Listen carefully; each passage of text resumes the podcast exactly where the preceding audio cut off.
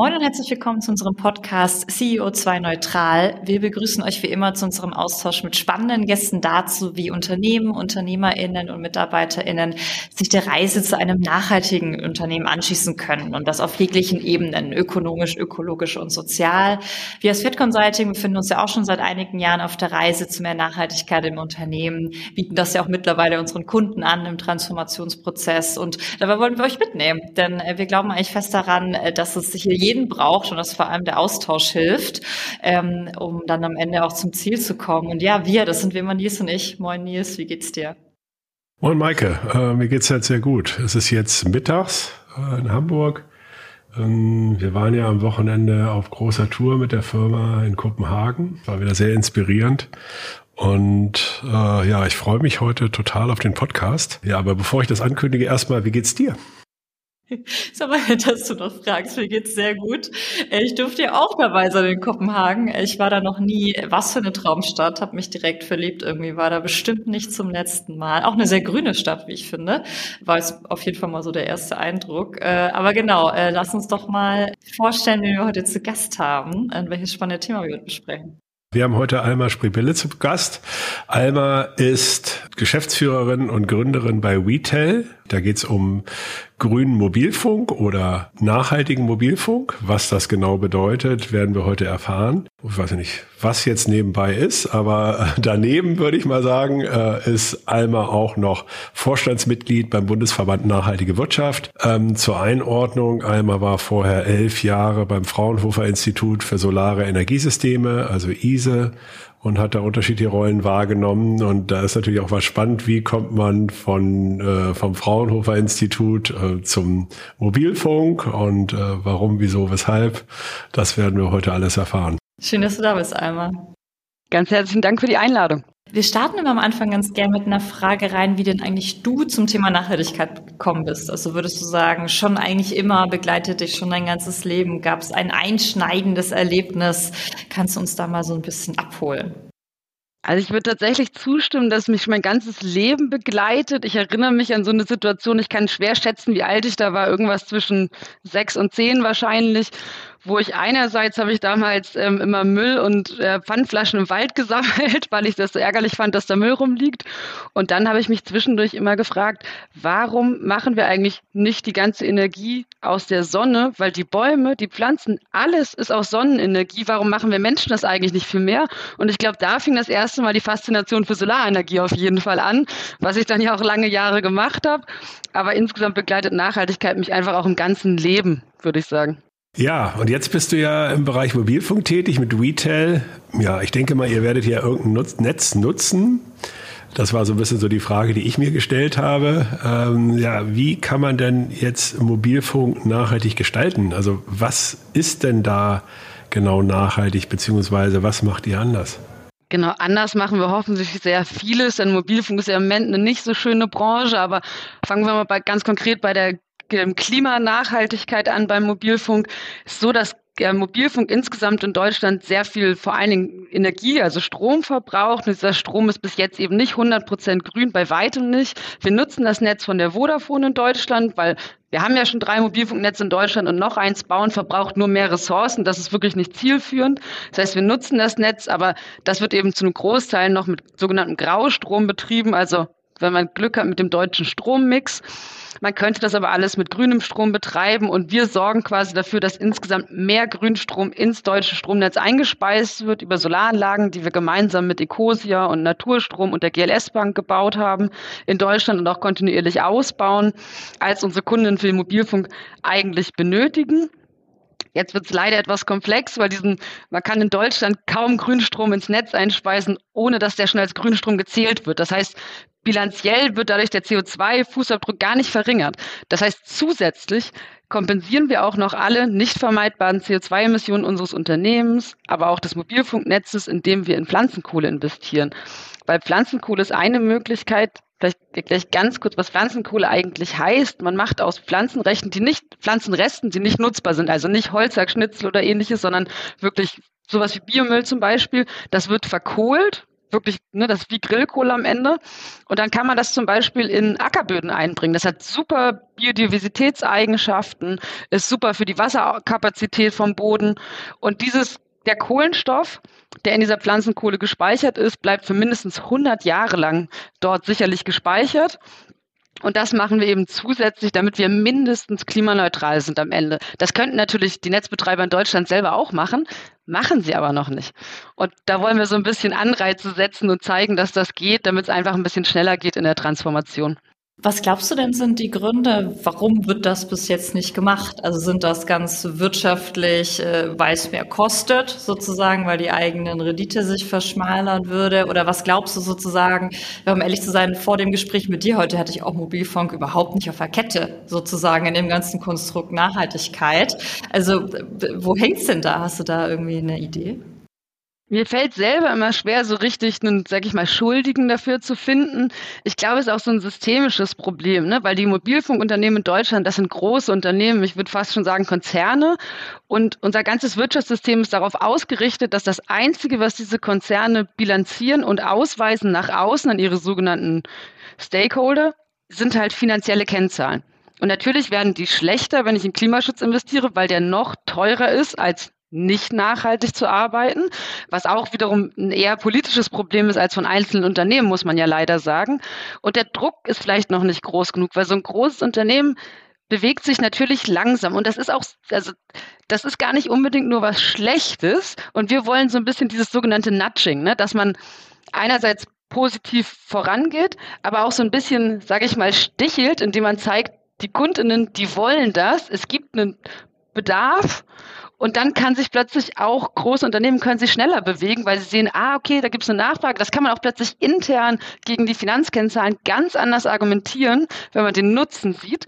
Und das ist für Startups und junge Unternehmen viel einfacher als für so einen Großkonzern. Deswegen ist unser Ansatz ja auch quasi Mobilfunk zu revolutionieren, weil wenn am Ende die großen Unternehmen das alle machen und klimaneutral sind, dann haben wir viel mehr erreicht, als wenn Retail super erfolgreich ist, hunderttausende Kundinnen hat, aber die Großen nichts ändern, weil fürs Klima ist das schlechter. Und wir machen das ja nicht, um reich zu werden, das ist gar nicht das Ziel, sondern wir machen das, um wirklich was zu verändern in der Welt und diesem Bedürfnis zu einer nachhaltigen Zukunft beitragen zu können, nachzukommen mit unserer Energie und mit der ganzen Arbeitskraft, die wir haben und nicht nur in der Freizeit sozusagen. Da fallen mir gleich ganz viele Themen ein, mal nacheinander. Ähm, das eine ist ja, du sprachst jetzt über CO2, über Kompensation. Das ist ja eben eine, eine Richtung, äh, in die das halt dann wirkt. Aber ich habe ja auch äh, gelesen, dass ihr ja auch gemeinwohlbilanziert seid. Also da, deswegen werdet ihr ja wahrscheinlich auch noch in andere Richtungen arbeiten. Magst du da vielleicht auch noch mal einen Einblick geben? Super gerne. Also Genau, wir versuchen wirklich so gut wie alles anders zu machen. Ein vielleicht sehr akutes Beispiel ist, dass ähm, es gibt so Ansätze von Vodafone und Telekom, das sind sogenanntes Trust PID heißt das. Das ist so eine Art Super Cookie nennt sich das, ähm, dass sie das bauen wollen und äh, damit Kundinnen-Daten tracken, weil über den da wird eine Verknüpfung von der SIM-Kartennummer oder irgendeiner ähnlichen ähm, individuellen ID hergestellt zu dem Nutzen, zu der Nutzung im Internet. Und das ist natürlich super gefährlich. Das ist wahnsinnig viel Tracking. Und sobald so viele Daten auf einem Haufen sind und personalisiert sind, ist Missbrauch einfach möglich. Ich sage nicht, dass sie das machen wollen, aber es gibt immer einzelne Menschen, die dann doch dazu tendieren oder am Ende, wenn man sieht, wie viele Millionen man damit verdienen kann, irgendeinen Grund muss es ja auch haben, warum man sich die Arbeit macht. Und da haben wir uns zum Beispiel ganz klar dagegen positioniert und bei uns ist zum Beispiel ein Punkt, wenn man bei uns Kundin ist, dann hat man die persönlichen Daten, also ne, einmal Spribille mit Geburtsdatum, Wohnort, Bankverbindung und ähnliches. Und auch das Geschlecht zum Beispiel ist nur bei uns gespeichert und unser Netzbetreiber, also die Vodafone, hat nur die Mobilfunknummer. Die wissen also gar nicht, wem die gehört als Person. Das brauchen die auch nicht wissen. Und durch diese Trennung ist das viel weniger personalisiert und bietet dadurch viel weniger Ansatzpunkte für Missbrauch von Daten. Und das macht es einfach nochmal sicherer. Und da, ne, das ist jetzt der eine Punkt, auf den wir einwirken können.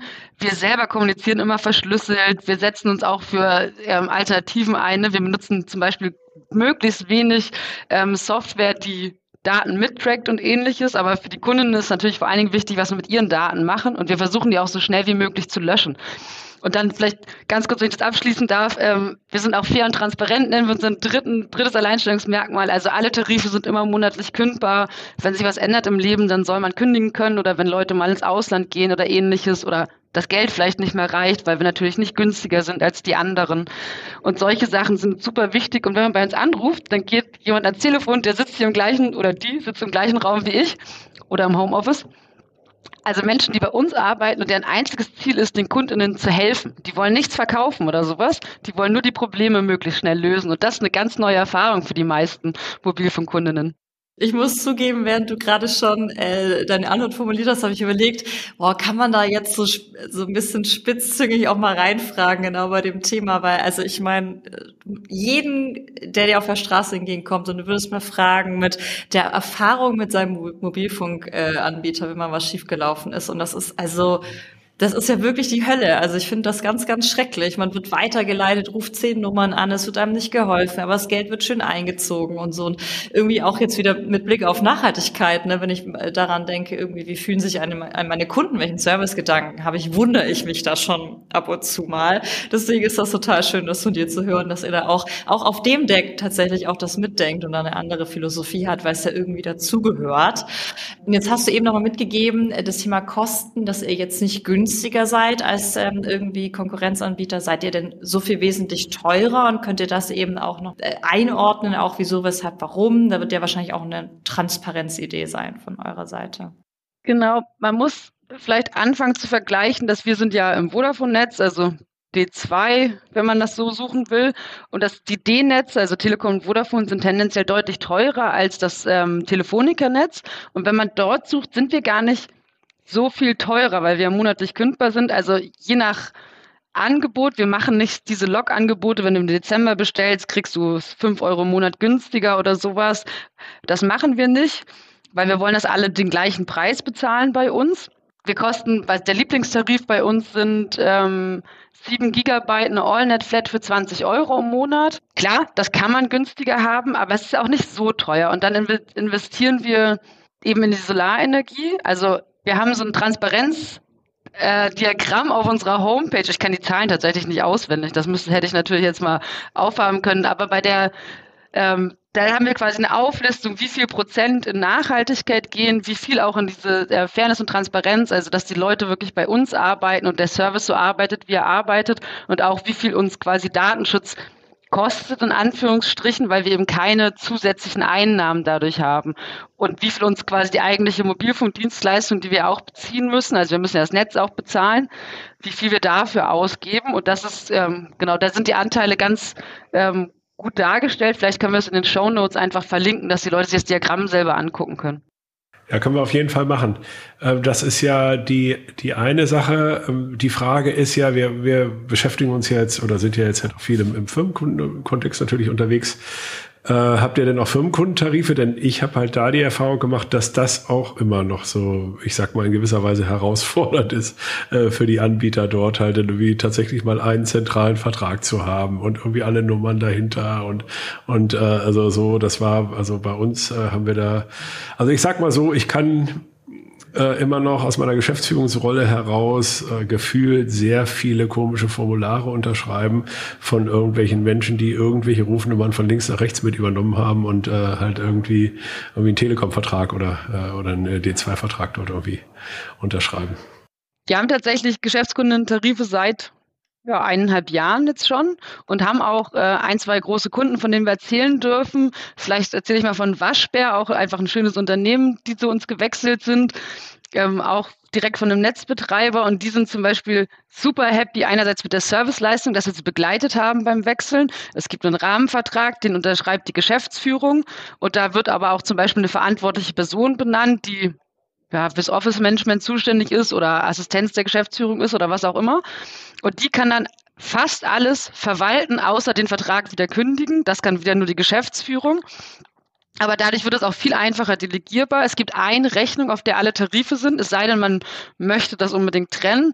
Zu jedem Tarif kann man eine Kostenstelle angeben oder den Namen des Mitarbeitenden oder was man halt so möchte als Unternehmen.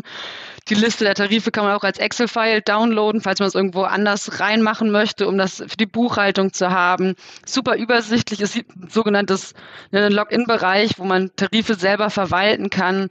Die Tarife sind vom Kostenpunkt übrigens die gleichen wie für Privatkundinnen, was bei Mobilfunk oft nicht so ist. Oft sind die teurer für Geschäftskundinnen, was wir nicht verstehen, ehrlich gesagt. Bei uns ist das nicht so. Es sind die gleichen Tarife. Jetzt Mehrwertsteuer kann man natürlich dann abziehen als Geschäftskunde, aber Ansonsten sind es die gleichen Tarife. Wir haben super Erfahrungen damit, wie glücklich auch die Geschäftskunden mit der Betreuung sind und sagen, hey, ihr habt uns komplett an die Hand genommen, es waren immer alle Infos da, ich habe immer jemanden erreicht, die Leute wissen, wer ich bin, wenn ich anrufe. Das ist einfach ein ganz anderes Gefühl, als bei so einer anonymen Hotline anzurufen, wo vielleicht auch jemand gar nicht einem direkt weiterhelfen kann und man ja auch als Privatmensch auch nicht, aber im Geschäftskontext auch nicht unbedingt mehr Zeit hat, da dreimal hinterher zu telefonieren, wenn ich ja eigentlich für die Dienstleistung bezahle. Absolut. Ich stelle mir gerade noch die Frage, wenn wir jetzt, nehmen wir mal an, wir machen jetzt noch das Endgerät mit rein in die Rechnung, also irgendwie mein hier iPhone X, das ich hier liegen habe. Ähm, was ist denn dann sozusagen der, der, der größte Hebel? Also ist es auch wirklich, dass natürlich ich auch dafür sorge, mein Handy vielleicht nicht nur ein Jahr zu benutzen, sondern das versuche so lange zu strecken, vielleicht auch auf ein Fairphone umsteige oder sagt ihr eben auch, na ja, aber wenn wir eben auch im Netz anfangen, den Strom nachhaltiger machen, ähm, tut das ja auch seinen, äh, seinen Zuwachs. Wo, wo ist denn in dem ganzen Konstrukt, wenn ich mich damit beschäftige, so der größte Hebel aus deiner Sicht? Wenn man von oben drauf guckt, sind ungefähr 60 Prozent der CO2-Äquivalente, wenn man alles umrechnet, quasi in CO2, sind 60 Prozent tatsächlich ähm, die Mobilfunkdienstleistung, also die Netznutzung, die ganzen Server, Mobilfunkmasten, die brauchen ununterbrochen Strom, weil die immer laufen, auch wenn ich nicht telefoniere. Und 40 Prozent sind das Endgerät und das tägliche Laden. Und genau das tägliche Laden, da kann ich jetzt selber zu Hause Ökostrom beziehen, das wäre gut. Und das Endgerät, klar, ne? Also du hast jetzt selber gesagt, ich kann mir ein Fairphone kaufen, ein Shiftphone. Da ist natürlich viel mehr drin als nur Klimaneutralität. Ne? Die, das, die fairen Herstellungsbedingungen, der Abbau von den seltenen Erden, die verbaut sind, die Recyclingfähigkeit, tausend Argumente dafür. Ja, also totaler Fan. Andererseits muss man auch zugeben, auch Apple ist nicht so schlecht. Die Arbeitsbedingungen sind ne, nicht das gleiche. Was Klima angeht, sind die nicht so verkehrt, muss man zugeben. Die machen da einiges. Und was wir zum Beispiel immer sagen, wenn jemand mit einem Fairphone nicht einverstanden ist mit der Qualität oder der Leistungsfähigkeit und ein äh, iPhone braucht oder denkt zu brauchen, wie auch immer, dann kann man die auch gut gebraucht kaufen und einfach lange nutzen, weil das zum Beispiel auch ein Vorteil, wenn die Softwareunterstützung und die Sicherheit lange anhält, da kann ich so ein Telefon ja auch gerne mal sechs Jahre oder länger benutzen. Und das macht die Nachhaltigkeit viel größer, als wenn ich mir alle zwei Jahre das neueste Fairphone kaufe. Also auch da muss man ja sagen, das sollte man auch nicht ständig wechseln, sondern einfach benutzen, so lange wie möglich.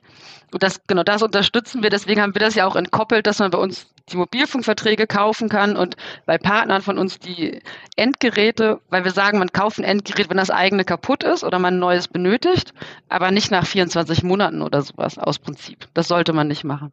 Ja, wir haben halt da bei uns ganz gute Erfahrungen mitgemacht, dass wir umgestellt haben auf so ein Device-Budget. Also, dass wir äh, den Mitarbeitenden halt für Handy und Notebook halt einen Betrag X halt wie zur Verfügung stellen und der halt dann irgendwie auch immer aufgestockt wird jedes Jahr. Und äh, dort hat das halt total das Nutzungsverhalten verändert. Also es gibt halt viel mehr, also viel längere Laufzeiten bei Notebooks und dann halt irgendwie auch häufiger das Bestreben, dann halt irgendwie das High-End-Gerät halt sich dann zu kaufen, wenn man mal wieder ein neues hat, das dafür aber länger zu nutzen und das halt eben ein bisschen individuell anzupassen. Und also damit haben wir sehr gute Erfahrungen gemacht. Vielleicht nochmal die Frage zum Thema, ihr seid ja jetzt nicht nur Anbieter, sondern ihr seid ja selber auch Firma und äh, selber ja auch Arbeitgeber und ähm, nochmal vielleicht nochmal diesen Perspektivwechsel einzunehmen. Wie geht ihr das Thema Nachhaltigkeit denn bei euch intern über euer Produkt, also was über euren Core oder über euren Firmenzweck denn noch an? Habt ihr da noch Dinge, die ihr teilen mögt? Also wir haben zum Beispiel tatsächlich so ja, Richtlinien klingt immer so hart, aber ne, wir sagen zum Beispiel, alle Bestellungen sollen möglichst bei sowas wie Memo oder ähnlichem erfolgen und nicht die billigste Variante. Ne? Die, die Hardware, unsere Laptops sind fast alle auch äh, gebraucht von sowas wie Lab Store oder ähnlichem, also gebrauchte Devices, wo immer möglich. Wir sitzen, das kann ich auch sehr empfehlen, wir sitzen in einem Coworking Space, wo wir ein eigenes Büro haben, aber auch Besprechungsräume, eine Küche, Gemeinschaftsräume, Telefonboxen, die gemeinschaftlich genutzt sind, die man buchen kann und dadurch verbrauchen wir sehr wenig Platz pro Mitarbeitenden und haben trotzdem eine sehr hohe Arbeitsumgebungsqualität, ne? weil es ist ein großes Bürokomplex, also Bürokomplex etwas übertrieben, aber eine große Halle, wo viele Firmen sitzen.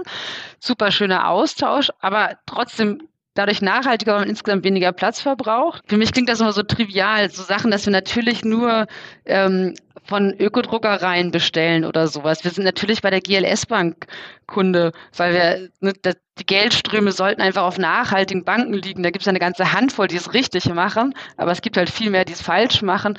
Und eigentlich ist die Devise immer, wenn es eine nachhaltige Variante gibt, die technischen Anforderungen erfüllt, die muss man natürlich schon mitdenken, dann nehmen wir die. Also ein schönes Beispiel äh, ist zum Beispiel Stackfield. Die meisten Leute kennen Slack. Es gibt Stackfield ist ein deutsches Unternehmen, sehr datensicher, klimaneutral, äh, eigentlich das Gleiche. Man kann damit agil arbeiten. Wir arbeiten auch nach Scrum. Das bietet alles an, was man braucht. Und die haben super Support. Mit denen kann man chatten. Die, die haben schon ganz oft Input geliefert, wo es drei Monate später ein Update gab und dann waren plötzlich Features drin, wo man dachte, ja super, das haben wir schon immer gesucht. Und das, das macht auch einfach Spaß, so zu arbeiten. Klar, die sind noch nicht so wahnsinnig groß, aber sehr dynamisch. Und sowas ist quasi der ganze Ansatz, würde ich sagen, dass man versucht, immer diese nachhaltigen Varianten zu nutzen, auch sehr viel auf Datenschutz zu achten. Und ich denke, das ist so das Wichtigste für uns. Bei uns kommt das ganz viel von innen, diese Nachhaltigkeit. Und dann braucht man gar nicht so viele Regeln, weil alle das Leute, alle Leute das machen möchten.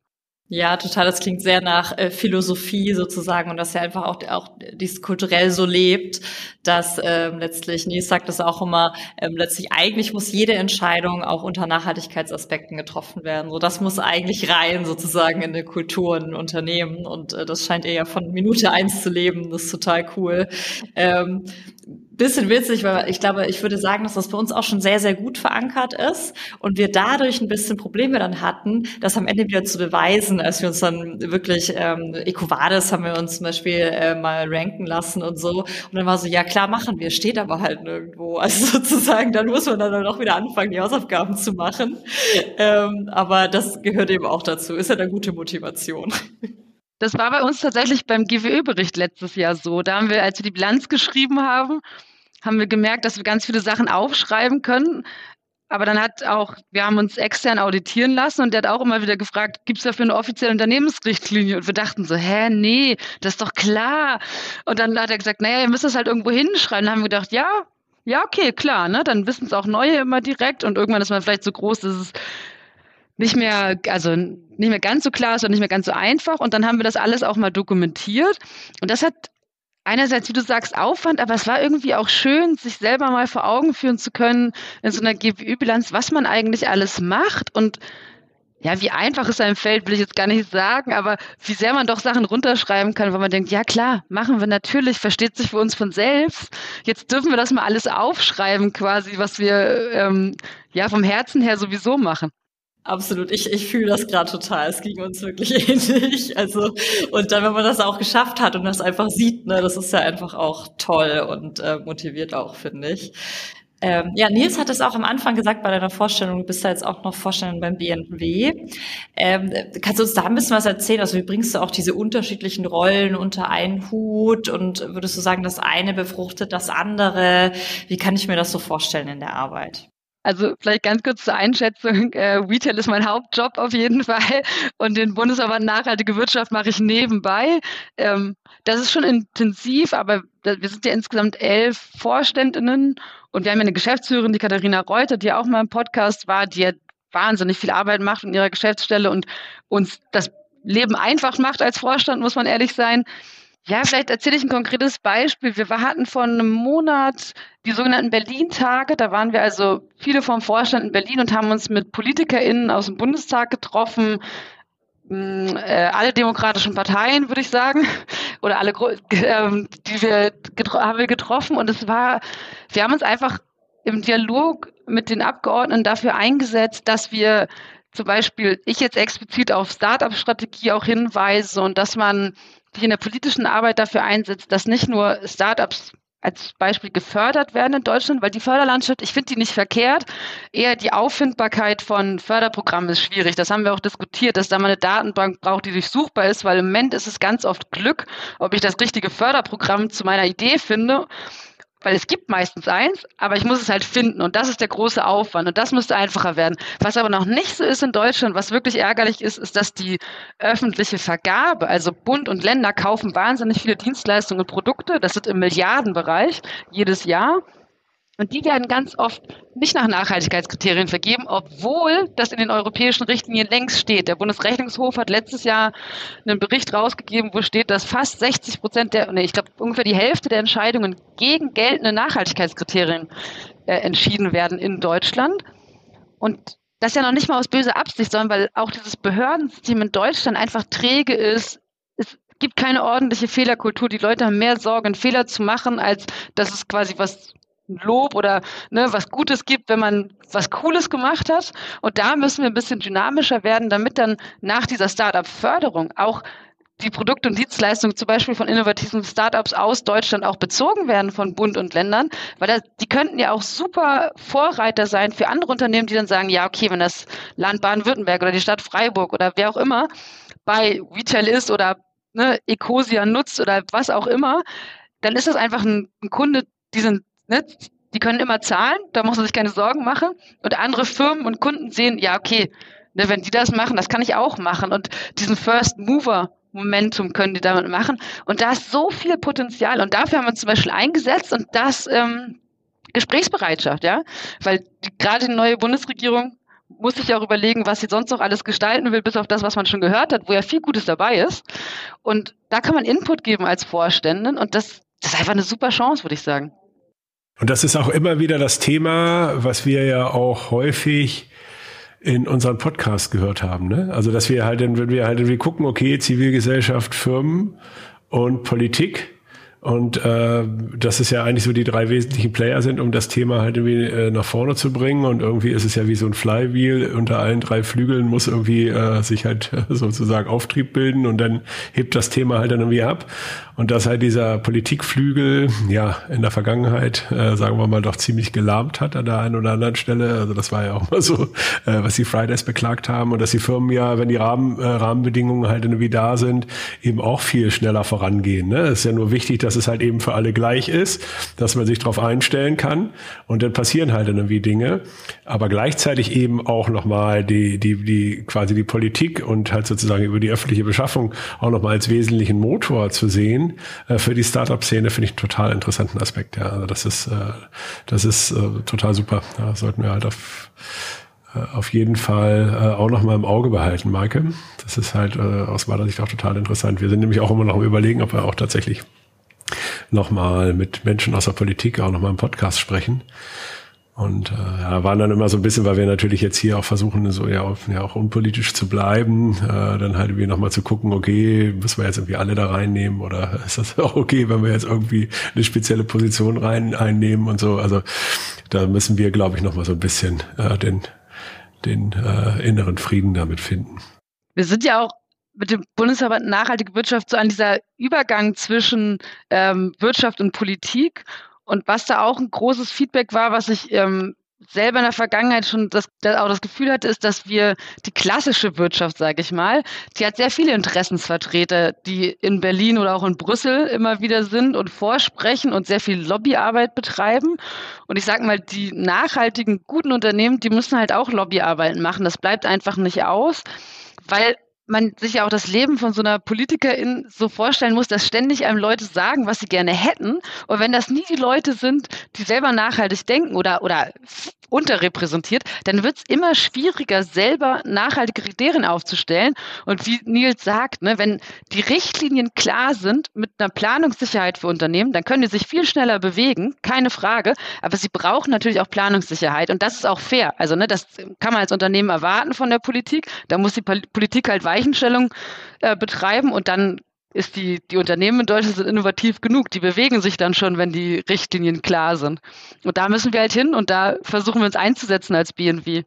Ja, großartig. Tatsächlich haben wir schon wieder 30 Minuten verschnackt. Es ist ähm, immer das Gleiche. Äh, vielen Dank für deine Zeit, Alma. Äh, wir bitten immer am Ende unseren Gast noch einen Appell loszuwerden. Also äh, alles, was du noch nicht sagen konntest oder wenn du irgendwo noch mal was betonen möchtest, was schon gesagt wurde, ist das jetzt sozusagen äh, deine Chance. Die Chance möchte ich nutzen für zwei Punkte. Der eine Punkt, über den wir gar nicht geredet haben, ist, wir überführen unser Unternehmen in das sogenannte Verantwortungseigentum. Das heißt, Retail gehört nach dem 24.06. gar nicht mehr den Gründenden, sondern sich selbst, damit Gewinne nicht privatisiert werden, sondern ausschließlich für den Unternehmenszweck eingesetzt werden. Ecosia ist auch so ein Beispiel, Waschbär ist auch so. Das ist eine super Unternehmensform, die auch im aktuellen Koalitionsvertrag steht, dass die kommen soll, offiziell. Wir machen noch einen Umweg, aber wie auch immer, das ist auf jeden Fall eine super Sache, dass Leute davon gehört haben. Ähm, und das, der zweite Appell ist ganz eigennützig bei uns läuft super, aber natürlich sind wir noch ein junges Unternehmen. Wir sind ein Startup. Wechselt zu uns, probiert's aus, ist monatlich kündbar. Wenn es euch nicht gefällt, geht wieder, egal ob Unternehmen, Privatperson. Wenn ihr gerade nicht wechseln könnt oder erst in einem halben Jahr, kann man trotzdem schon bestellen. Erzählt's weiter und setzt euch für eine gute Sache ein und die letzte, sorry, eine Sache muss ich wirklich noch sagen, weil es mir super wichtig. Wenn euch Nachhaltigkeit wichtig ist, dann sucht euch einen Job, wo ihr euch für Nachhaltigkeit einsetzen könnt. Weil alle Unternehmen, wenn alle Menschen bei Unternehmen, die nachhaltig wirtschaften, arbeiten wollen, dann haben die konservativen Unternehmen keine Chance mehr und dann werden wir noch viel schneller nachhaltig in Deutschland. Hammer. Vielen lieben Dank. Ganz lieben Dank für die Einladung. Da bin ich aber froh, dass wir auch beim BNW sind.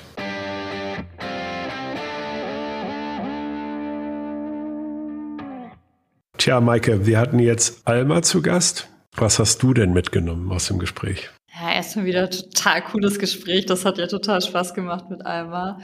Und ja, ich hatte es einmal, glaube ich, auch kurz gesagt. Ähm, ich hatte das mit Mobilfunk, das war jetzt noch so gar nicht auf meinem Schirm sozusagen. Auch dann diese Aufteilung hat mich wirklich überrascht, wenn ich ehrlich bin, dass doch 60 Prozent Mobilfunkanbieter, 40 Prozent Gerät und wie ich das lade und so. Spontan hätte ich das irgendwie andersrum gedacht.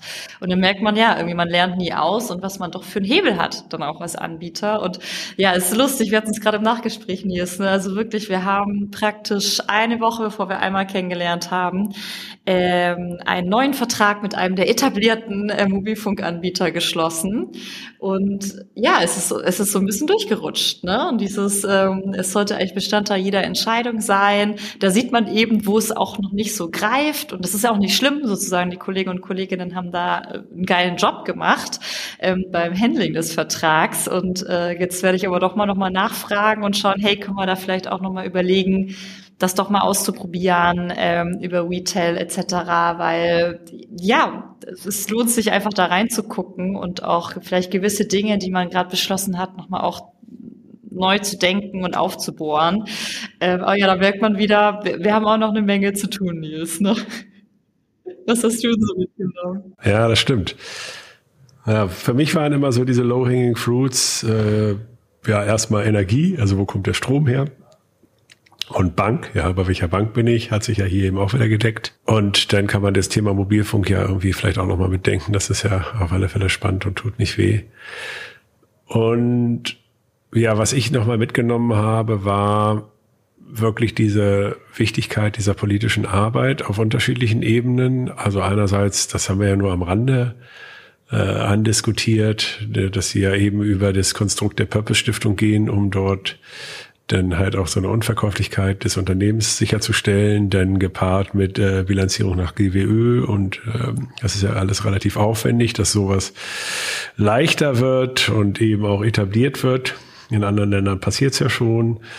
Ähm, und dass da eben auch dieser Nachhaltigkeit in der Wirtschaft eine Stimme gegeben wird und dass sich da Menschen engagieren, die ja sowieso schon äh, voll drauf auf dem Thema sind das finde ich total beeindruckend, finde ich wirklich super. Und da halt auch nochmal vielen lieben Dank also an Katharina Reuter, aber eben auch an Alma und die ganzen anderen Beteiligten, die dort eben auch äh, Zeit und Aufwand investieren, um dort äh, da halt auch die Dinge voranzubringen. Das hat mich dann nochmal total beeindruckt. Das war so das, was ich jetzt nochmal so mitgenommen habe, wo ich dann auch wieder tatsächlich überlege, okay, ja, was kann man denn da irgendwie selber noch tun? Spannend. Ja, und sicherlich GWÖ ist ja auch wieder der nächste Dauerbrenner, hatten wir ja auch schon häufiger, was natürlich auch bei uns irgendwie immer noch mal wieder in der Diskussion ist, GWÖ oder dann halt dann eben die, die anderen Möglichkeiten, äh, dort halt wie sich nachhaltig auszurichten, äh, B Corp und Co. Das, äh, da lohnt es sich sicherlich auch nochmal, auch mit Alma nochmal wieder in den Austausch zu gehen, aber das hatten wir jetzt ja häufiger, den Fall. Nils, danke dir für eine neue tolle Folge und äh, ich freue mich schon auf die nächsten. Ich mich auch. Bis dann. Ciao. Bis bald. Ciao.